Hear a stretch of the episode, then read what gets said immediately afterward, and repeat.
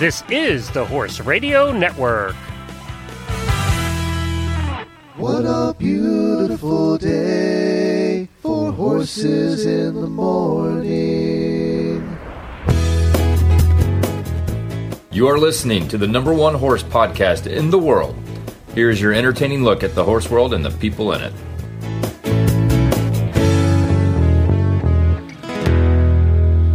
Well, good morning, everybody. I am Glenn the Geek from Ocala, Florida. And I am Christy Landwehr from Aurora, Colorado. And you are listening to Horses in the Morning on this Horse Radio Network for Tuesday, February 16th, 2021. And we're at episode 2620. It's brought to you by the Certified Horsemanship Association. Good morning, Horse World. Houston, we have a problem. Ability equals skill plus knowledge. I got a bad feeling about this. Here's a safety tip for you from the Certified Horsemanship Association. Missed it by that much. How can I change this to make it better the next time? Help you, I can. Yes. Time for Training Tuesday on Horses in the Morning with the Certified Horsemanship Association. Well, good morning, everybody, and welcome back. For those of you who have power and can actually get our show today, welcome. For those of you that don't, it's Friday and you're back. Uh, we appreciate you tuning in. Christy is here. She is here the third Tuesday of every month with the Certified Horsemanship Association. Christy is in Colorado, and you're kind of used to this weather. Yeah, you know, every year we have about, oh, a week or two of the minuses. And so here we are. Yeah, Texas not so much. So uh, uh, we're feeling for all our fans in Texas who are without power, some without water right now because their pipes froze because their pipes are buried as about as deep as ours are here in Florida, which is six inches. So they're dealing with a lot of stuff down there right now and, and all across the country. I saw this morning that 70% of the country is now covered in snow.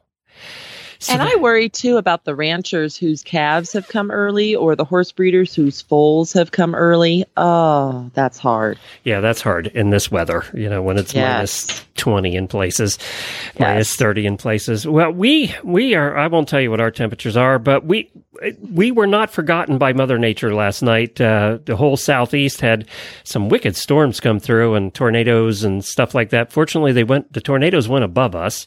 Did hit parts of Florida and and the Carolinas, so we hope you're all safe from that. But it reminded us that mother nature has not forgotten about us here in Florida. So No. Every now and then she says, here you go. Here you go. Yep. Uh, but we're we are thinking about all of you and uh, praying that you all get through this safely. Uh, and it will warm up eventually. Someday it will warm up again, and everything will melt. That's what happens with snow. For That the Texans, I'm just letting them know what happens because they don't have any idea. So- now we watched this show. I got to tell you, with thinking of Colorado, we watched this show on YouTube. There these two, this young couple building a house in the mountains of Colorado. Uh, actually, they're once they're in Utah, right outside Colorado, in the mountains, and it just snows every freaking day. it's like they're buried in snow. It's like, why are you building a house there? That's just crazy. You people that live there skiing. are nuts. I like it. So what's coming up on today's show? We're we're we're going all around today. Oh, yes, we're going to hit everything today. So, CHA believes that there is no such thing as a bad school horse breed. They all make good ones. So, we partner with them all. So, today we're going to be talking to the American Quarter Horse Association, the American Paint Horse Association, and the Arabians to see what member benefits and programs they have that might benefit you and your horses because they're not just for horse showing and horse breeding. I'm telling you right now, I used to work for one and there's a whole lot of hidden programs that just don't get marketed very well. So we're going to help do that today so you can all tune in and see what you think. Quarter horses, paints, and Arabians. We've covered about half the horses in America, I think. I think so. And those are three of the biggest breeds too. So there you are as far as the associations go. So you were were you in Oklahoma recently, or there was? I know there was a certification there before Yes, I- Oklahoma froze to death. Uh, yes. I was actually there. It was at a place called Stormwalker right outside of Tulsa, about an hour. And I'll tell you, it's a lovely facility. So kudos to them. And they do um, primarily riding lessons there. And they have a lot of school horses. And it was just a lovely, lovely event. And we were able to certify uh, seven of uh, their staff, and then some local people came in too. it was great. So what? Uh, just remind everybody what what that certification's all about. Yes, so it's one of our largest growing ones. Our largest one, Glenn, is still the English Western Instructor certification for those that teach, but this is our second largest and it's about a decade old now. It's called the Equine Facility Manager Certification, and it is everything from certifying you to feed the horses and know the difference between your concentrates and your hays and all that, all the way up to all the HR. So you know human resources well. You know how to hire, fire, um, what a 1099 is, a W-2, a W-9, you know, all these forms and things that we need and everything in between. Poisonous plants all around the country, trailer loading, lunging a horse properly, how to put a poultice wrap on, how to take vitals. It just goes on and on. It's a really fun program. That's cool. And then they can, they basically can say we're a certified uh, facility. Correct. So then they can say That's that all goal. their staff. So a lot of the boarding barns are doing this one because they want to say, hey, all of our staff that's taking care of your horses is certified. And so a lot of them are doing this. Um, a lot of programs that just have a whole lot of barn staff, like your breeding programs that are breeding horses, you know, things like that, so that you know that your horses are in really good hands when you uh, have them at a boarding barn. So a lot of these certifications go on for for all the different certifications you do throughout the year. Where where are you at now with COVID and with everything? What's 2021 look like for the CHA? Yes. Well, hopefully better than 2020. We normally do 80 a year, and last year we did 22. So, yes. Wow, a quarter of what you hope. normally do. Uh huh. Painful. So this year, uh, where we only budgeted for 60, we're trying not to go all the way to 80 at once because we know that that might not be realistic. But if you go to um, cha.horse, which is our website, and you go under the events at the top of the page, you'll see we already have 25 on there. So if they all go, we're already more than we had all of last year, and they're booking out for. Um, Oh, everything. We have some this month, next month, the month after. I mean, we pretty much do them all year long. So go check it out if there's one near you, or if you want to hop on an airplane and go somewhere, or get in your car and go somewhere. They are definitely all over the U.S. and Canada. And what kind of certifications? A little bit of everything. Yes. So most of them right now are English Western instructor. Then we do definitely have quite a few of these equine facility manager ones. And then we also have um, some day ride trail guide ones for the dude strings and the trail ride operations. And then seasonal equestrian staff ones for those that have a camp and just want to get their staff certified for the summer months coming up. Before we get to our first guest, I wanted to bring something up with you because you guys do certified people. On the last Stable Scoop Roundtable, we we had some guests on, and the topic came up of certifications. Um, one of the guests wanted to know if we're ever going to get to the point in this country, like some of the European countries, where all instructors are certified or required to be certified. Um, and you know, we pretty much determined that'll never happen here. But I mean, you guys are set up to do it. It's not like, and this was my argument, you know, it's not like we don't already have a structure in place to certify people. You know, we do. Um, so what are your thoughts on that? What are your thoughts on mandatory certification in, in an effort to better, you know, just to be better i- i- Yeah. in the horse world? Well, it's really good that you mentioned that because it's funny. Our board of directors, because of course we're a 501c3 nonprofit, because I'm not a government employee like I would be over in Europe because it's federally mandated. Um, so over here we're a 501c3 voluntary nonprofit group, and our board every two years goes, "Huh." Should we do this? Should we make it mandatory? Because we could become, instead of a C3, a C6. We could start going to Capitol Hill and lobbying. We could do this. We could push for this and we could make it mandatory. CHA could uh, by just our grassroots efforts, right? And every single time that somebody brings it up, our board goes, "Oh my gosh, we don't want our government meddling in our stuff. We're just going to keep it how we're at. We are. We're just we're Mhm. good. We're good." So, and I I would believe that actually. I just think when you get too much government control, things can go a little sideways, and we can we can get stuff done quick. I mean, even quarter horse that's coming up soon, you know, it's harder for them to get stuff done because they're just so big. Well, we're pretty small. And so we can accomplish things pretty expediently if we need to change a program if it's not working or whatever. Yeah, and but I it's just think, not the bad trainers that go get certified with you guys now because it's voluntary. It's the good ones. I would agree. So it really does become then buyer beware. So we have a huge marketing program through groups like Time to Ride, through American Horse Council and others, where we are trying to let the parents and the grandparents and the beginner adults know you need to pay attention and not just Google horseback riding instruction near me. You need to actually go through and find us or find other groups that, you know, do certification and go to one of those instructors. So the push needs to be to market the user to understand the importance of certification. Yeah, I, I, I mean, I think that's that was the thing that that came out, you know, in our discussion was that it's not the good, you know, again, it's not the good ones getting, or the, you know, it's not the bad ones getting certified. Correct. Uh, and, and they have no interest in that. So I, that's the government mandates, right? I mean, that's what, that's why there are government mandates usually is Sure. because, and who knows, you know, I don't think we're, we'll ever get to that. We can't agree enough to get to that point. and then we'd have to fight over who does the certification for about uh, 10 years. So, I mean, even though you guys are there, there would be another group wanting to do it, and then it would be a big fight. And that's all you'd spend your time doing. right. Uh, so, so it's just better to just be voluntary and be happy in our little voluntary world. and again, it's truly buyer beware, right? It's buyer beware when you go buy a car. It's buyer beware when you go buy anything. It's buyer beware when you go and take, uh, you know, uh, karate lessons. I mean, but you there really are, again, I'm to just taking the other side in court, right? I'm playing the, the, the opposing attorney here. But when you buy a car, there are lemon laws in most states. You know, when you, Right. you now Massachusetts, I don't know if there are any other states. You probably do. Massachusetts does have a trainer. You have to get, you have to get licensed. Uh-huh. be Do you a- know what they consist of?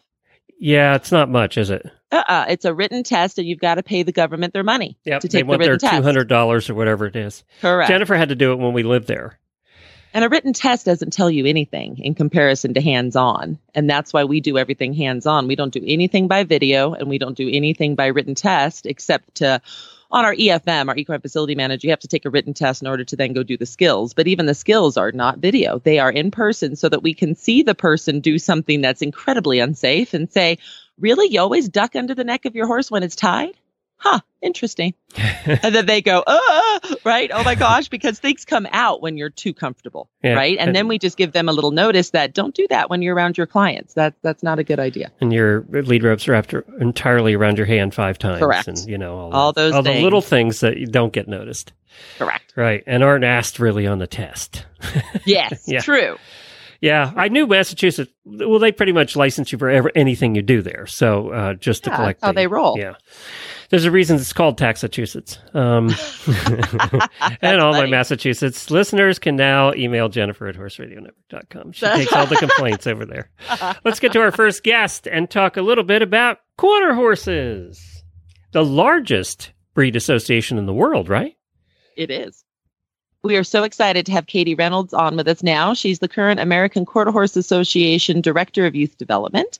Katie has successfully managed large numbers of youth involved with the San Antonio Stock Show and Rodeo, as well as at the Arabian Horse Association. Katie graduated from Colorado State University here in Colorado with a Bachelor's of Science in Equine Science and lives with her family in Texas. She is also one of my bosses, Glenn, and she sits on our CHA Board of Directors. Hi, Katie. How are you? Hi, I'm great. Thanks for having me on. I just want to We tell you, Christy does a tremendous job. She's unbelievable, and she needs a raise.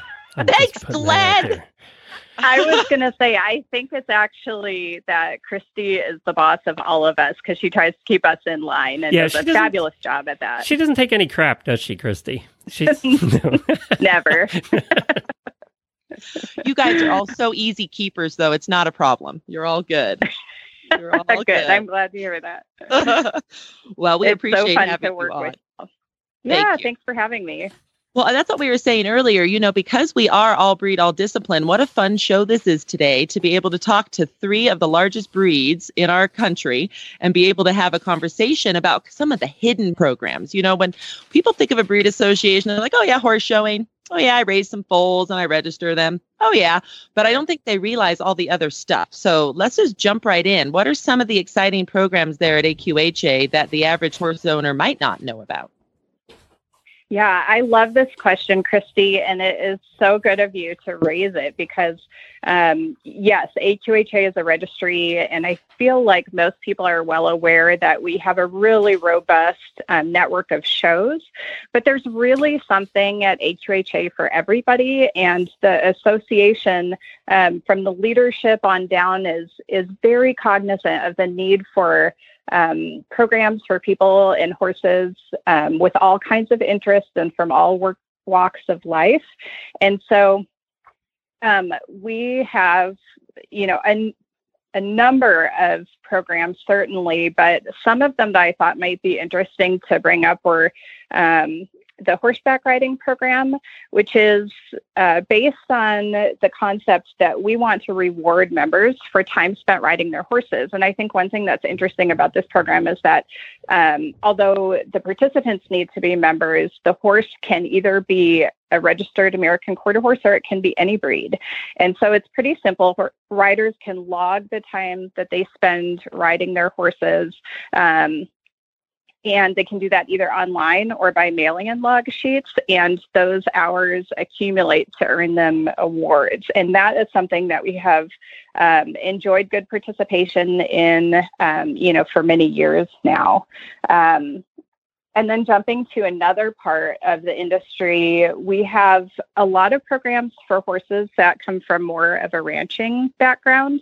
We actually have a whole network of ranching heritage breeders, um, which are folks who, through the, the quality and depth and breadth of their breeding program, have earned that special designation because they produce um, high quality ranching bred American quarter horses um, that are actually used in a ranching capacity. Um, and then we also have for those types of horses and for people interested in that kind of work, we have ranching heritage challenges, which are competitions, and we even have the versatility ranch horse championships. Um, so whether you're looking to buy a horse like that, you already have one, you have your own breeding program on a ranch, um, or you want to go um, load up those horses and take them to compete somewhere, there's a lot of opportunity um, that I think gets right to the heart of the American quarter horse breed that way.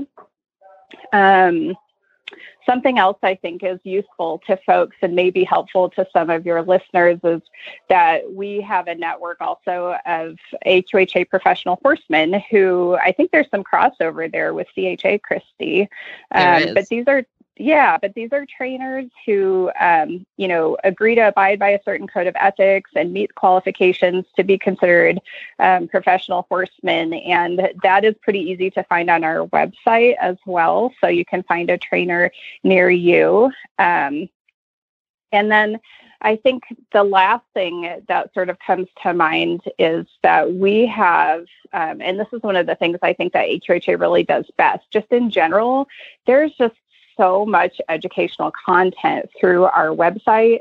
Um, right now, we've got a series of ebooks that are available to members um, once they log in, and there's just so much information and I love that. I think that's, you know, horse people always want to learn more about their horses. There's always a new issue to dive into or something that they want to improve on.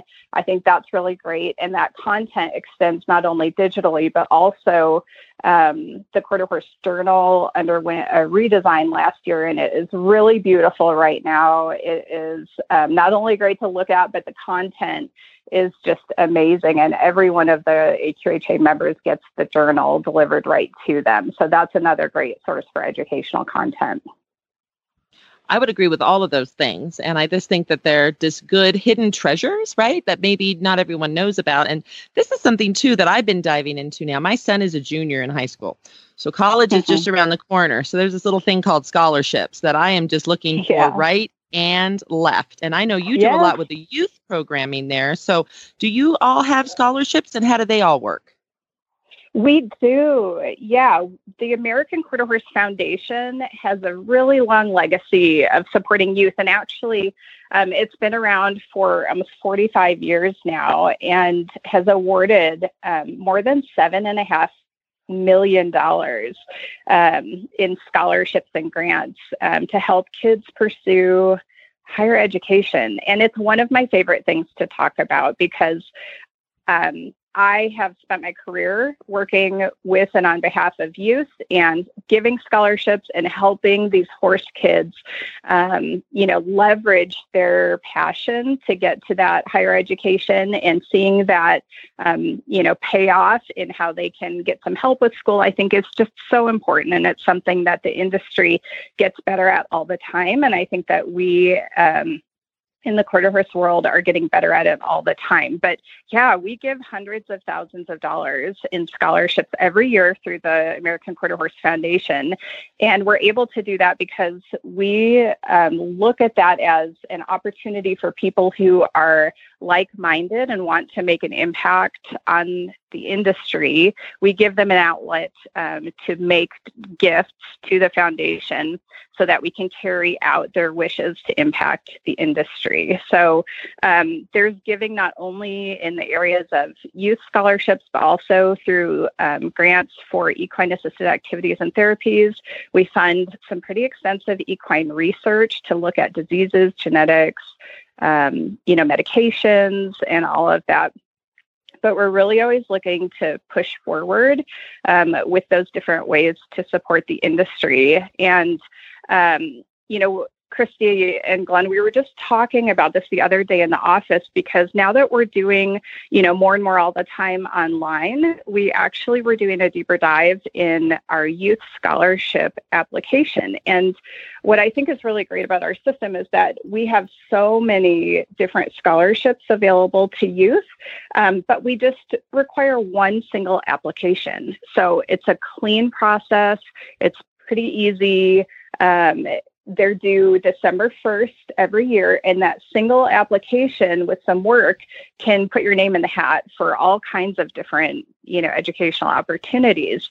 But since we're doing this online, we have data, and that shows us, um, you know, how many kids have started the application process versus how many have completed them. And that's what we were just talking about the other day, because we're seeing that there's a fair number of people who start that scholarship application process and then don't complete it. And so, um, you know, my thought on that is that we as an organization can can do a better job of preparing people to start that process of helping them anticipate how long that's going to take and how worthwhile that investment of time and gathering letters of recommendation and all of that is because we have money to give and we want to get it into the hands of these fabulous young people who have been so involved in the industry.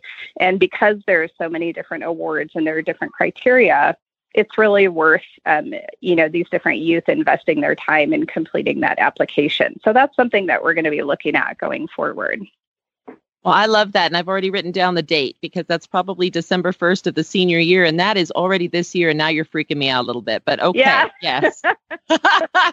we got a lot of work ahead of us. All right. Yeah, it'll be well worth it. Well worth it. Yes. yes. so good. Well, I just love the fact that it's all one stop shop with you because a lot of them you have to do all these different ones for each individual application within the org- organization. So for you, it's one. And then you decide where that person best fits and which scholarship makes the most sense. I just love that. That's a great idea. Yeah, that's exactly it. No, we want to make it as easy as possible and make sure that we help as many young people as possible. And so that's the way we do that.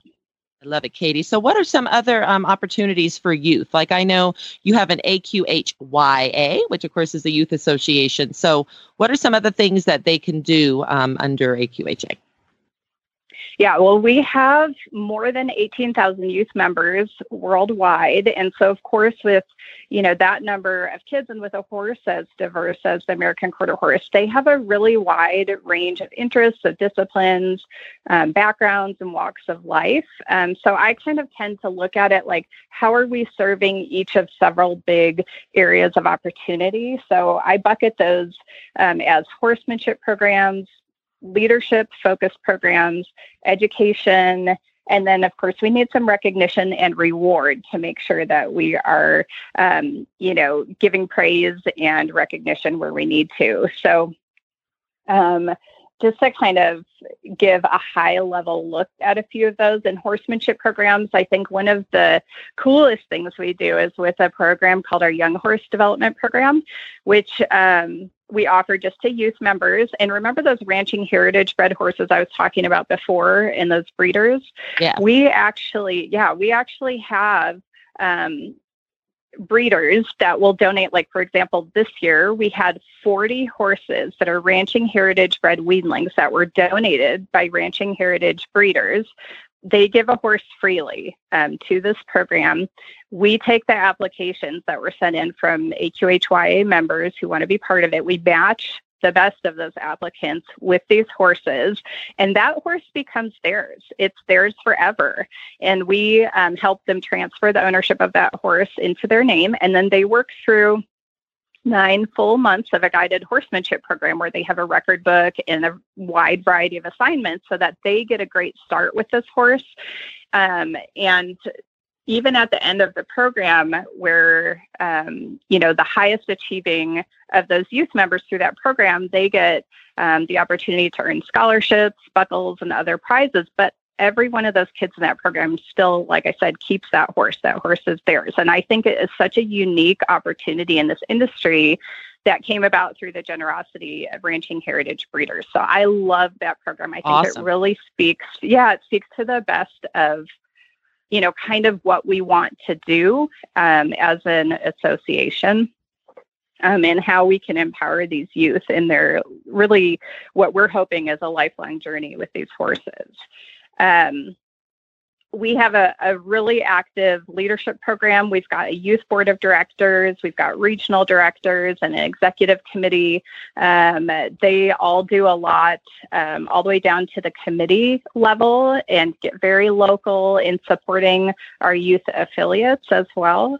Um, but they will plan and create events. We're working with them really closely on our social media efforts for kids right now.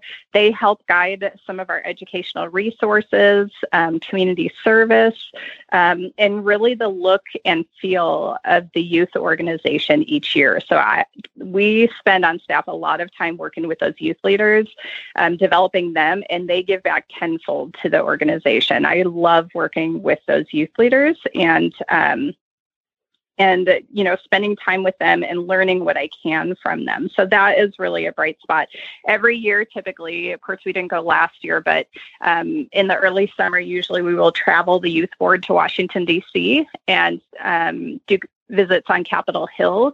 So these youth leaders get the opportunity to go and meet with lawmakers and talk about what's important to them um, within the horse industry. And that is something that's really impactful to those kids and hopefully to the horse industry as a whole.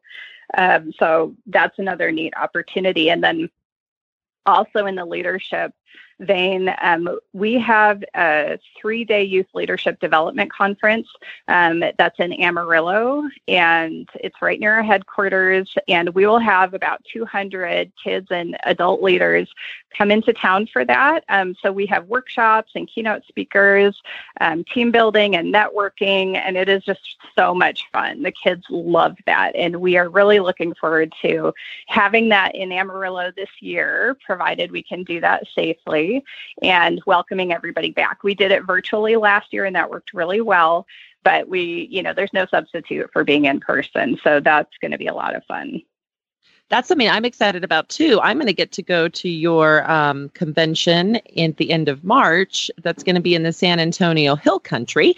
Looking forward yeah. to that very much. So, um, can you tell everybody, you know, what exactly goes on at their breed association convention? I don't know if people even know, so that would be helpful. Yeah, Christy, I'm excited to see you there. It's been too long. yes, me too. Uh, so yeah, our membership convention is um, basically the annual business meeting for AQHA. So that's where our governance structure is really put into action. That's where the rubber meets the road. Um, members can submit what we call a, a, rule change proposal. So if there's something that they feel like they want to see or adapt from the way the association currently functions or what's in the rule book, they can submit a proposal. Um, and that proposal will um, be routed to whichever of the 13 AQHA standing committees is appropriate to review it. Um, they'll discuss it, they make a recommendation to the board of directors, and then the board can approve or deny it. And from there, if it um, was approved, it will go before the membership to vote and make its way up to the executive committee. Um, so that's a really neat process to see and to be part of as members. And then um, also at convention, Um, new AQHA directors are elected. The new executive committee is elected each year. Um, and then in a normal, quote unquote, normal year, we would also have a number of educational workshops, um, you know, roundtable discussions, town hall sessions, uh, social events, and then, you know, things like banquets to uh, recognize and celebrate, um, you know, Hall of Fame inductees and just the people that really deserve recognition from their, you know, longstanding and outstanding achievements within the horse industry. So all of that wrapped into, you know, four days or so. It's very, very busy, but we all look forward to it so much. Um, and we have a lot of people that in a typical year will travel from around the world. So this year will be a little bit different. It's business only, but um, we are grateful for the opportunity to get together safely in San Antonio. Um, the, the standing committees will be meeting at convention for the most part, um, and all AQHA members are welcome to attend. And I will say also, um, most committee meetings are open to the public, so it's a good opportunity to come and um, you know be part of that governance process. I know I sit on the membership and marketing committee, and I've really enjoyed that over the years. We discuss some really um, good things, and they know there's no such thing as a bad idea in that committee. You know, we just really get to share and be open. So, looking yeah. forward to it. Um, so yeah, Katie, that's a great committee. Mm-hmm. We've come to the end of our time. So go ahead and give mm-hmm. people um, websites and Facebook, social media, and other things that um, they can find out more about everything you spoke about today. Perfect. Yeah, I hope they'll go to aqha.com. We have a great website there with a ton of information. They also can sign up for um, emails to get newsletters on really about any topic they choose. That's down at the bottom of the homepage, and those will come free, and you do not have to be a member to get those. On Facebook, just search for American Quarter Horse Association, and on Instagram, look for official AQHA or official AQHYA. Very good. Well, Katie, thank you so much for being on today and sharing some of the hidden treasures of AQHA. We really appreciate it. Thanks for having me, guys. It's been fun. Have a good day. All right. Thanks. You too. Bye-bye. Bye. Well, there you go. Now we've uh, covered the largest breed association. You started with the biggest first. I know. You see how I'm working it? Yeah. Just making it happen. yeah. Well, pro- also, she's my boss, remember? So yeah, that's she probably right. yeah, has to go right. first. Yeah, yeah, that's true. Yeah, I forgot about that. Although she did, seems to think that she doesn't really have any control over you whatsoever. That is the other way around. Well, it all depends on the day. on the day. I've worked with you for a long time. I know how that goes. Uh, I know who's the boss in this relationship. Uh-huh, Uh, right. yeah. Speaking of which, let's give the Certified Horsemanship Association website. Yes. So it's cha.horse. And if you go there, there is a lot to do, even if you're not looking to be certified yourself. But if you want to find an instructor, find a barn, lots of educational articles, lots of webinars, YouTube videos, a lot of free stuff. So go check it out. What breed are we heading to next? Oh my goodness. So Arabians. And I'm really looking forward to talking to Kelsey. You know, I used to work at the Arabian Horse Association. So this is like going home for me. This one is. And didn't they just have the big Arabian show in Arizona, right? I mean, just Yeah, last week or something? Yeah. Yeah, the big Scottsdale show. It sure it went on. Sure did. So now we have on with us Kelsey Berglund, and she is the director of marketing and events for the Arabian Horse Association and has been for over eight years. She is a graduate of Colorado State University with a master's degree in business management and a bachelor's of science in equine science. She and her husband compete in ranch sorting and team penning, and they live just east of me in Bennett, Colorado. Hi, Kelsey. How are you? Good morning. How are you? We're excited to have you on today. So I don't know if you know this, but I used to work for IAHA back before you were AHA many, many know that. moons ago. Yes. I was your youth What was person. IAHA? International Arabian Ah, Horse Association got it. versus Arabian Horse Association. Got yes. it. Okay. And then after I left is when you blended with the registry, which made perfectly good sense and became Mm-hmm. just one building versus two buildings like we were there for a while. But Kelsey, Yeah, were, so- we were just talking about, were you in Arizona? Were you down for the big show?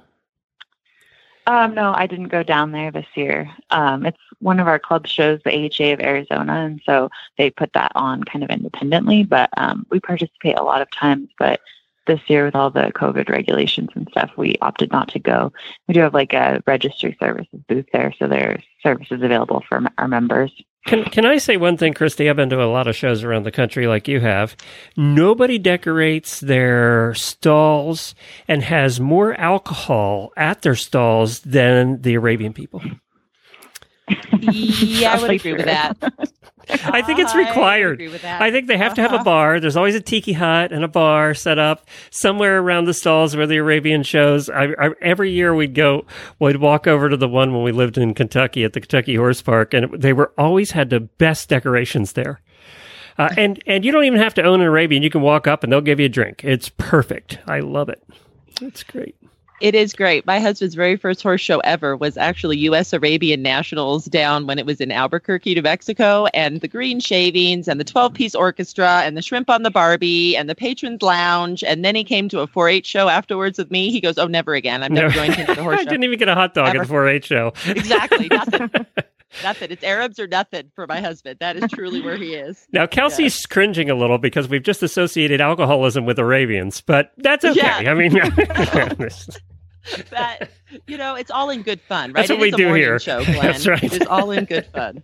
So, all right, Kelsey. Now we'll jump into the serious stuff. So, um, I think, and I was talking to Katie about this. We just had her on from AQHA, and we were having a conversation mm-hmm. about a lot of times people think that their breed association is just for horse shows or just for if you have foals and you're going to register them. And people don't understand that there's so much more.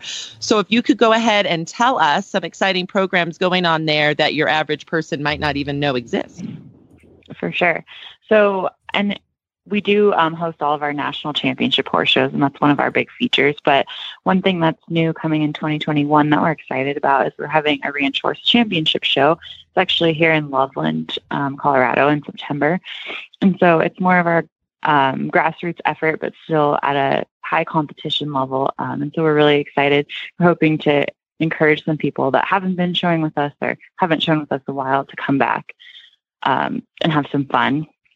Some other things that we started um, in the last year is we started our own podcast too. It's called the Arabian Horse Connection. Um, that's new. And then we're also launching this spring a new series of virtual shows for our members and um, a variety of classes with low entry fees. Um, and you have to be a member to compete in that. I love all that. Those are good ideas. Do you still do your rec riding program? Yeah, we do. So we're kind of transitioning um, all of them into one program. Um, we have an existing one called the Frequent Rider Program. And so basically, people can go on their website and log their hours of riding and then earn great prizes throughout the year, depending on what milestones they reach. Um, our website's kind of been like undergoing a huge um, upgrade. So that whole program is getting an upgrade this year, and we're hoping to relaunch it with some great new prizes. So that's a really cool perk for our members too. It is. And this is one that I find really interesting. So we have a lot of members that have school horses that they're not going to show those school horses or even have their students show them. They're nest- they're just basically going to teach on them and that's it. Mm-hmm. And we're constantly trying to convince them you need to transfer these horses into your name under the registries of which they are because that just makes good sense. So, um, and I know a lot of people say, oh, I'll, I'll only do that if I show them. It's like, no, you should do it, period. So, could you have a conversation with us of why those that own Arabians and half Arabians should go ahead and transform even if they don't show?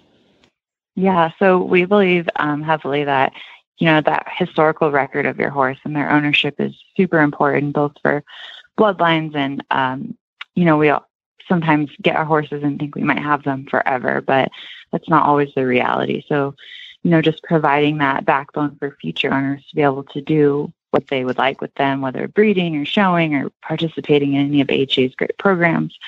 Um, that's just super important. And then also um, the ability to participate in some of our great programs. Like a membership is included with all of our non-member prices, and so um, kind of targeting those school horses if that is existing. Like that was one of the targets for our virtual shows, for example. Um, you know, the horses that might be older and not necessarily you don't want to travel with them, but the people are looking to get involved somewhere. Um, that's a great avenue for those horses and a great reason for them to transfer too.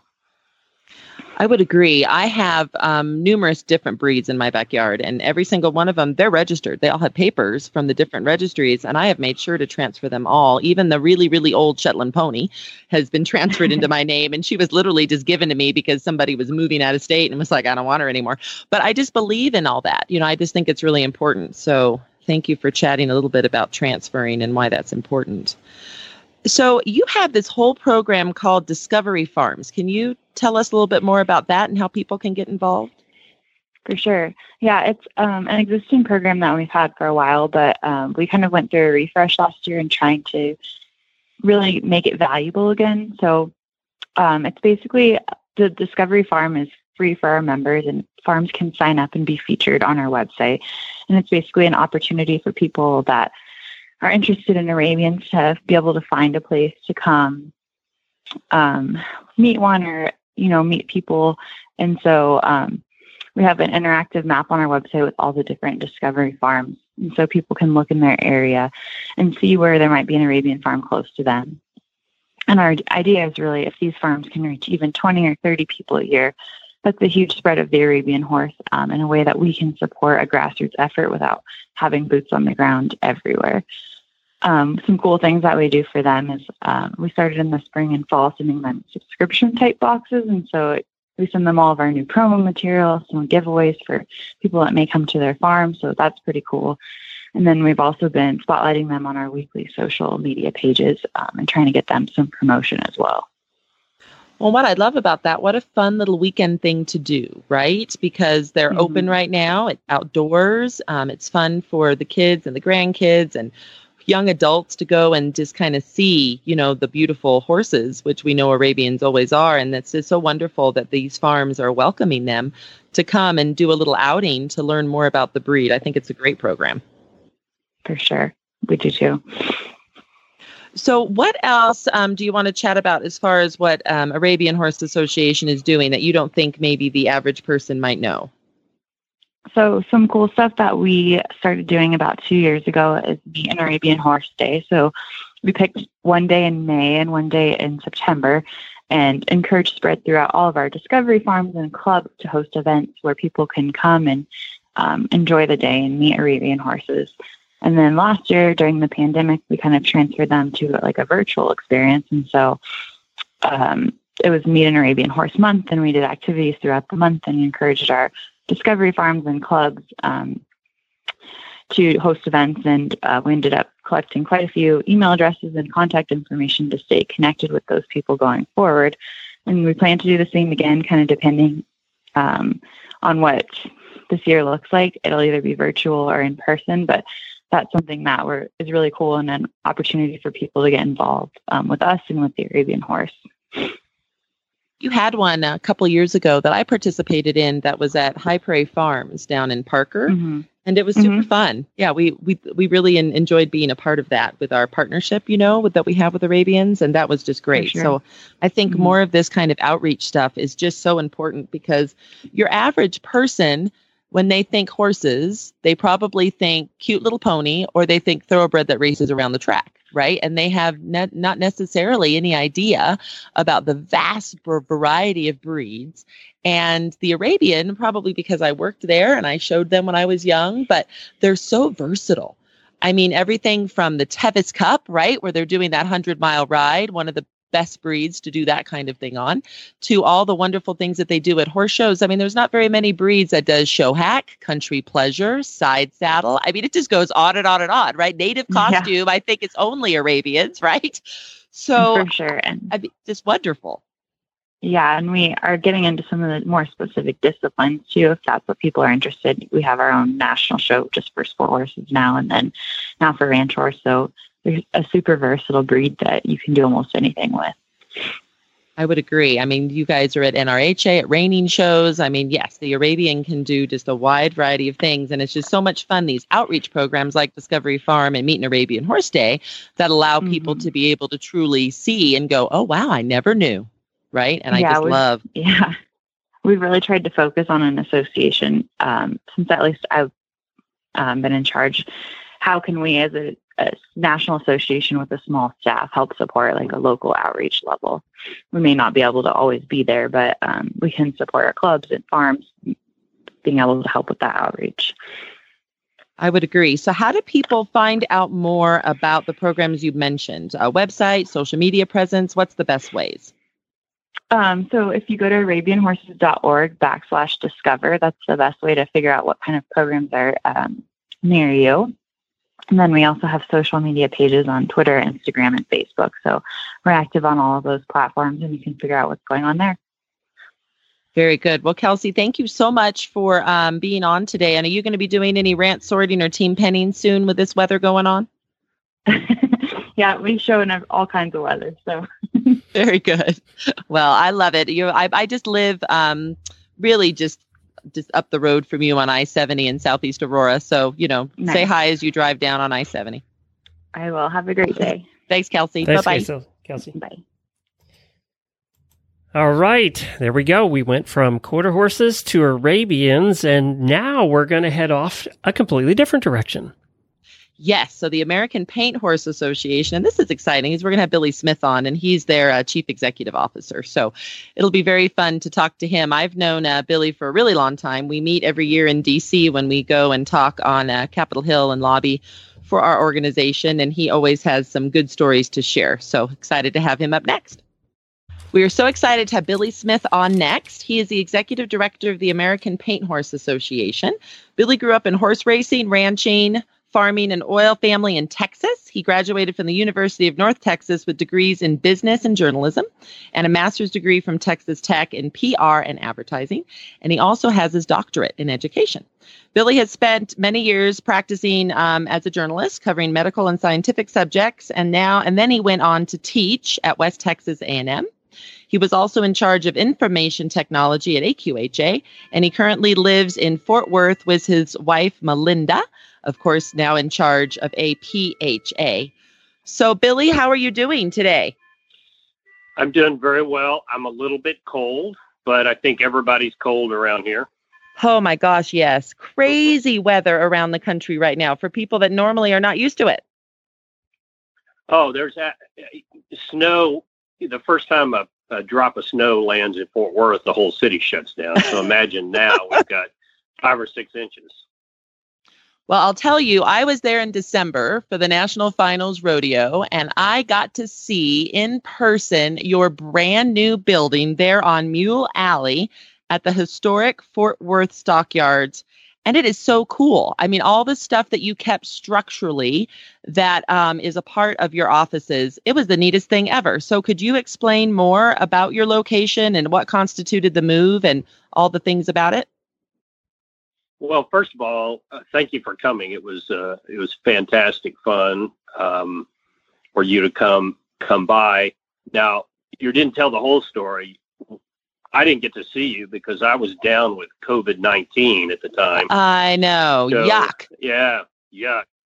I uh, don't wish that on my worst enemy, but uh, I'm I've made it back already. But well, you know, one of the things we did in that space is we wanted to keep it as historically accurate as we can. It's a 1911 constructed space, so we retained all the barn-like qualities we could. We also retained as much of the historical perspective, the old fire retardant doors.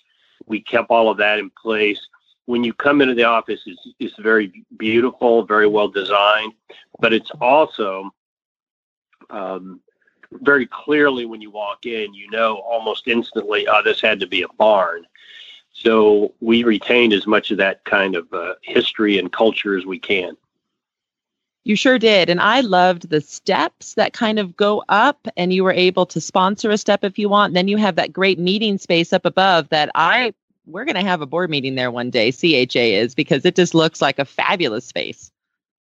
It's a beautiful space. It's very beautiful also in the summer. There's a lot of greenery outside. It's the old hayloft, and we left it almost identical to the way it originally was. It has the old fire retardant door we left part of the clay uh, fire retardant doors. You can see the catwalk that they used to use to move uh, hay and feed into the corral area. So uh, we've had lots of interest in it. It's where we honor our Hall of Fame uh, recipients. So it's a beautiful place. And what I love is that each of you that have offices there, it's like you're in a big stall. Yeah, we have stall doors, and uh, it's uh, and it's it's glass. The the the window area, the front area is all glass for each uh, each uh, office, and we've done that intentionally because we have uh, artwork in every one of the offices. So every office space is like a mini art gallery. Uh, so it's all kind of designed to create a very open, uh, open look. Well, and I'll tell you, paint horses are truly beautiful. Um, I have a solid black one with four white socks, so he's more, you know, the untraditional paint. But you, I mean, they're beautiful, and the artwork and everything that you have up on the walls there, it is like going to a mini paint museum. And then, of course, you also have the full store. So if people are visiting the stockyards, can they just come on in and visit? Do they have to make a reservation? How does all that work? Well, the front 1500 square feet of the of the office area is the store, the barn door, the PH barn door, and that is open seven days a week. So anytime you're in town, drop by. The office space is open uh, uh, five days a week, and we can give tours anytime somebody wants to come through. Now, if you if you give me a shout on a, a Saturday or Sunday and I'm in town, I'll come down there personally and give you a tour through the office. Glenn, you and Jen want to do this when you're taking your tour around. If you ever end up in Fort Worth, it's really worth the stop. Is it's there really... alfalfa piled up along the walls? Uh... There, there's not there's not alfalfa along the walls, but but you can tell there was alfalfa there at one time for sure. you can tell what used to be there. So it's a it's a uh, uh, there's lots of little uh, interesting uh, construction features. The the pillars in the building had conduit installed, and in 1911, that was very odd to have internal conduit. Uh, you can still see the uh, aluminum wiring that came out. They actually had aluminum wiring that transported the electricity back in the day, and which I, my electrician friends tell me is incredibly dangerous. But uh, you can still see that. You know, you can see these old features that we've left, and you kind of need a tour because there are just some little things like that that someone uh, generally has to sort of point out to you. They're not just obvious when you walk through. Well, that cracks me up that you mentioned that because my husband is a master electrician, and that's the first thing he said to Stephen. That doesn't look safe, and it launched our tour guide Stephen off into this whole thing about it. It was it was really cool. So yes, the electricians noticed that right away. Oh yeah, it's uh, we and we have had a handful of electricians come through, or people who have some construction backgrounds. The first thing they see, it, we we tell them, you know, that this is all. There's no electricity flowing through this. Right. But we left we left old a few old things that were back in 1911 because we think it, it's you know it's meaningful to people that we not just completely get rid of the old history that's there. Besides, it's Texas. There's no there's no code in Texas. You do whatever We- you want. So we just make it up. That's right. we. That's right. We just make it up. well, I know mean, in the stockyards, the beautiful thing about it is the renovation down there gave us an opportunity to be at a destination. And that's something we've never had before is to be at a destination where people come from all over the world. And despite the COVID pandemic, we've had uh, traffic in our office from literally the four corners of the world.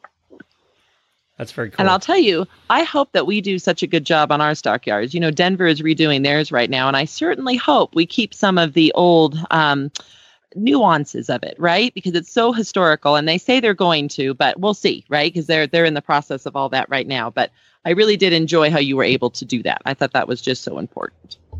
It was it was very important to us. We wanted to be able to say we contributed to the reclaiming of that culture and that uh, architectural style, and uh, and and and we think we've done that fairly well.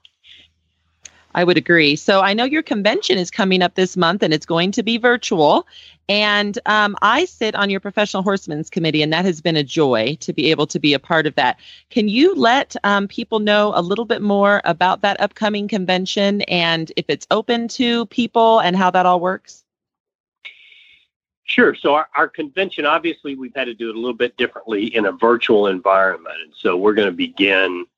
Uh, essentially, it will be during different parts of the day on the 25th, 26th, 27th, 28th of uh, of February, and most all of our meeting uh, meetings are open to uh, members. So you're welcome to come and just log in. Uh, you can get some information from it at our website, apha.com slash events slash convention.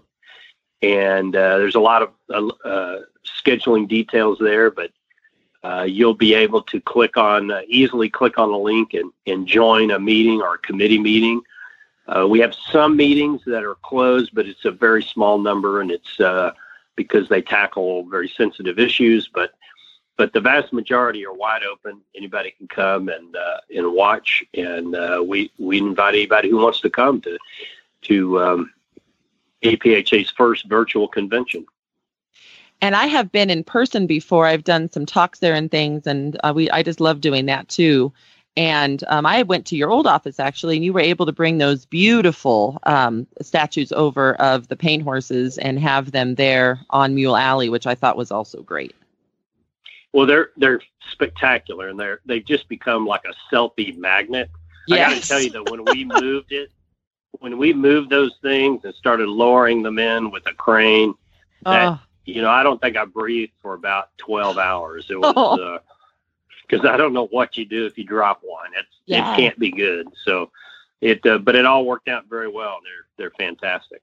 Plus, you yeah. guys have some great restaurants near there. Oh yeah, there are some fantastic restaurants and more coming.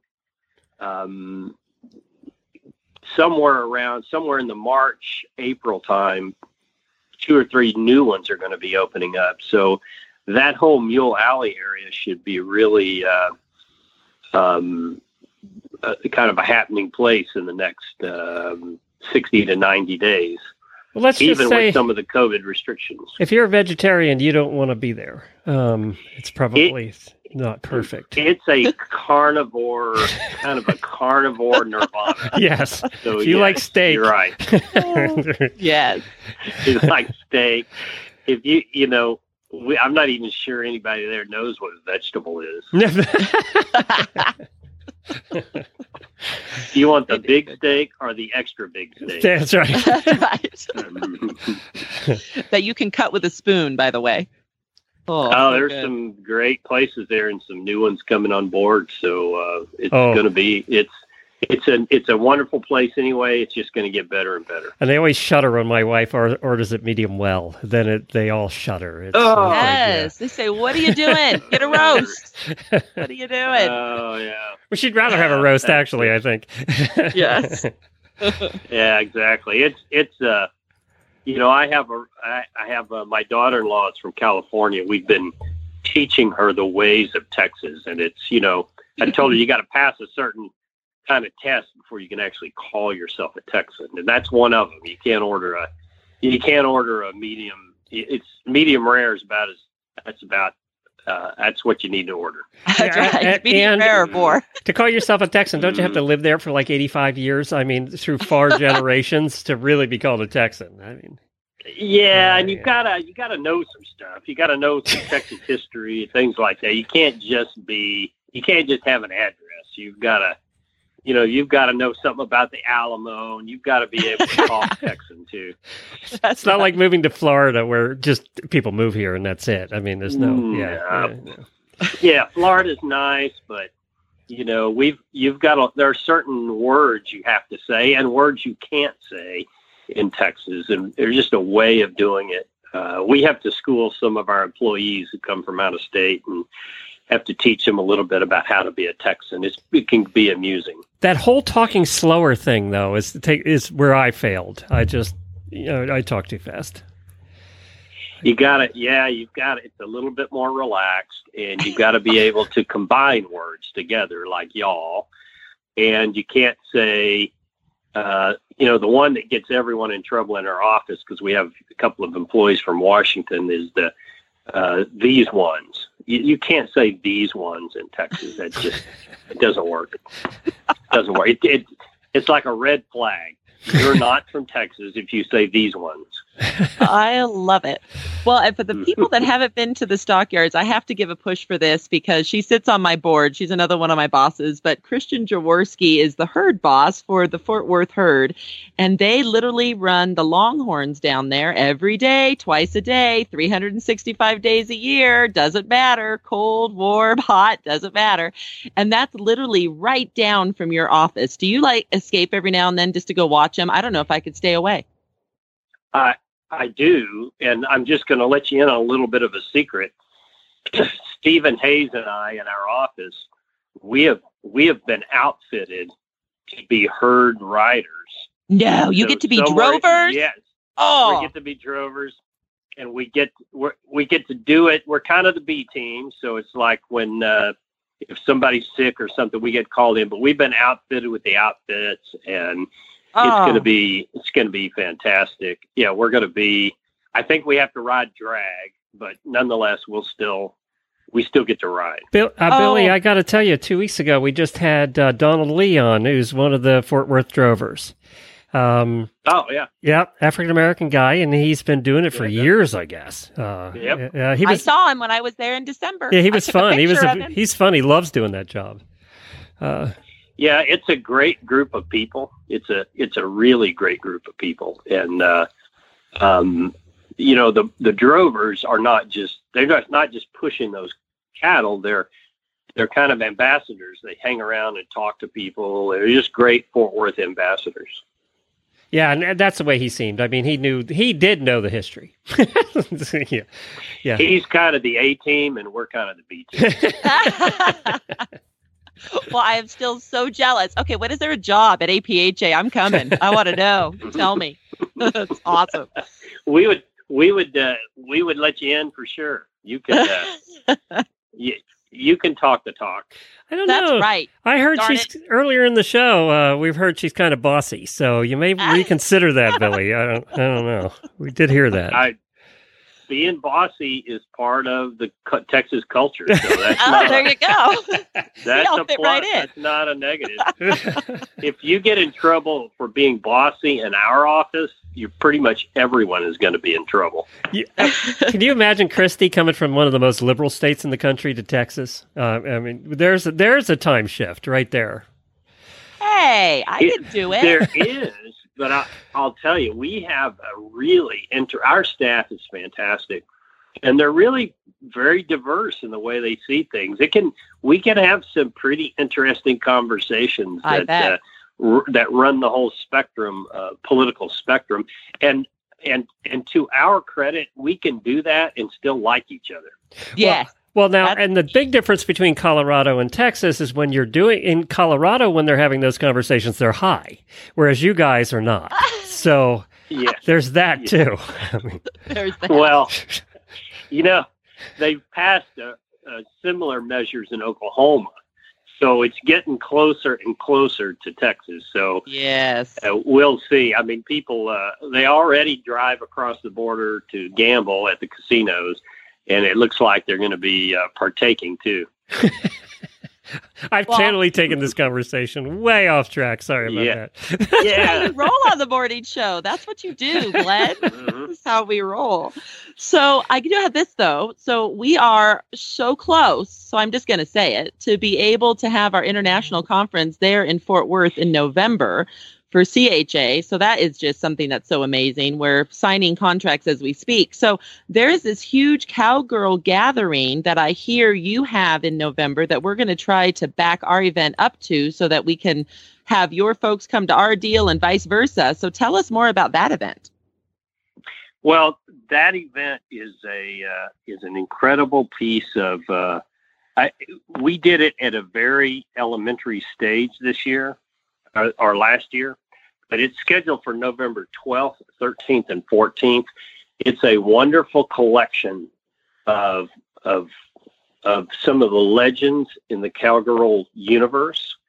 Uh, we have a session in there called the the Essence Exchange, in which we have kind of a TED Talk sort of environment where these great uh, cowgirls uh, get to speak, and some of them are are professional. They're professional horse trainers, things like that. But others are business leaders who have a cowgirl background. And so we bring them in. Uh, it's a fantastic time. And then we had uh, this last year, we had a competition team roping, we had a breakaway roping, and barrel racing. Um, and we had to limit uh, limit uh, some of our expectations given the COVID restrictions. But we had a barrel race that Sunday that started at roughly around noon on Sunday and finished at about 8 a.m. on Monday morning. It Wow. had a thousand a thousand barrel racers. It was it was fantastic, but it's a really amazing opportunity, and we're hoping to expand it this year to include uh, probably an art show uh, um, and some uh, uh, maybe wine and cheese type tasting events. But everything in it is driven by women. In other words, we'll have women artisans, women saddle makers, women spur makers, women artists, uh, cowgirls that you know because of their fame. Lindy Burch spoke; uh, she was fantastic. Sarah Dawson was there as. Uh, we'll- we'll have many of the same people back and a few new ones. It's a it's a beautiful time to hear uh, about how these great uh, cowgirls have uh, influenced their their industry, and it's our way of honoring them. But it's a fantastic event. Well, we're looking forward to if we do this, which it looks like we're going to. We'll be there the 9th, 10th, and 11th, so right before it. So, oh, You'll be so perfect. It'll be perfect. Yeah, you'll just kind of make a week of it. Yep. That's right. It'll be it'll be super fun. Um, I want to jump into one other thing that I think is really important. Um, your horse IQ. This is very unique. There's not a lot of other groups doing things like this, and I know our members like it because they get to go in and kind of learn from these platforms that you've created. Can you tell us a little bit more about that program? So Horse IQ, some years ago, a group of us sat down and started talking a little bit about some of the needs in the industry. And one of those needs we discovered is we had we had done a masterful job in the industry, I think, of training judges and getting judges into a really good place where they're all sort of singing from the same uh, hymn book. What we didn't do very well over the years is do the same for our exhibitors. So we created this multidiscipline platform where exhibitors, uh, judges, beginners, anybody can go to learn about how horse shows are uh, uh, judged, how they're managed, uh, how uh, how what judges look for in judged events. So it's been it's a it's a it's a classroom kind of environment. You can go and take a series of courses on different disciplines. Uh, it, it really puts the exhibitor in a spot where they know what the judge is looking for and how they how they judge classes. We're hoping to expand that to other things in the future, to other content. But it's a it's a really well done place. Uh, Dave Dillon, our director of judges and performance, uh, has been instrumental in putting that together, along with various other uh, industry leaders as well. But it's uh, it's at horseiq.com. It's uh, it's a really neat. We made a uh, an adjustment in the platform this last year that created a much simpler platform to work in. So uh, it's a it's a great place. Dave came to one of our conferences and did a great video on showmanship for us. And then um, we on Horse IQ, there's a bunch for showmanships. I know I've told our 4 H group about it because my son shows and um, he does showmanship. And I know he went in there and saw some of those video platforms too. So it's very educational and very interactive and very easy to use. I just commend you guys for putting it together. Well, thank you, and and we've gotten good, very good response to it over the years, and we add we add new material to it fairly fairly routinely. So there's new content there all the time, and we think it's starting to make an interest, make a, an impact on the industry as well. I would agree. So, Billy, we've kind of gone o- all over the map today, but is there anything else you want to add about programs there at APHA? Well, I would just I would tell people keep if you haven't looked at APHA in the last few years, you you I think you'll be surprised. We've got uh, our World Championship show is moving into the end of June. this year. We're combining it with our youth show. It's uh, you know it's a million dollars plus in uh, purse money we're giving away uh, to exhibitors. We're one of the we have uh, a hundred thousand dollars a year that we give in scholarships to youth.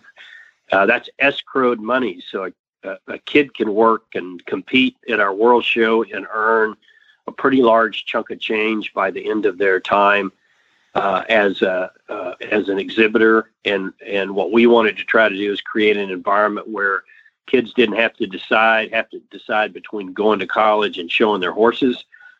And uh, we've had kids, um, you know, finish their uh, um, their high school years and walk away with ten, fifteen thousand dollars in scholarship money to go nice. to school from everything from university work to uh, I know that we've uh, underwritten a couple of auctioneers. Uh, you know, my favorite student is the barrel racer, the uh, girl who went to welding school awesome. under one of our scholarships, and uh, it's just it's just our way of helping kids uh, continue to participate in horse activities and helping them along the way with their careers as well.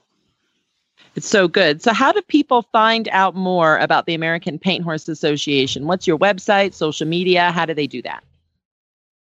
Well, we've got a large uh, presence on all of those, but apha.com is our website. We have uh, an official APHA uh, location on Facebook and Instagram, and uh, we've got about 400,000 contacts across those platforms. So if you're in, if you use those kinds of platforms, we're out there. Just uh, look for APHA. You'll find us. Very good. Well, Billy, thanks so much for having some fun with us and educating us this morning more about your association. We really appreciate it. Oh, great, and uh, look forward to uh, to your event in uh, November. It'll it'll be fantastic and memorable. Yes, and I'll get to actually see you this time. Yeah, yeah, I'm uh, I'm uh, I'm free now. I'm liberated. That's good. Billy, have a steak for me if you can taste anything. I don't know if you lost your taste, but uh, have a steak for me at lunch, okay? Uh, you know what? I, am going to do that. Yes, I did lose my taste, but not. Uh, it's coming back. Oh, good, Roaring good, back. good. Thanks, Billy. Have a good day. All right. Take care. Bye. Well, there we go. I knew I'd get food into this program somehow.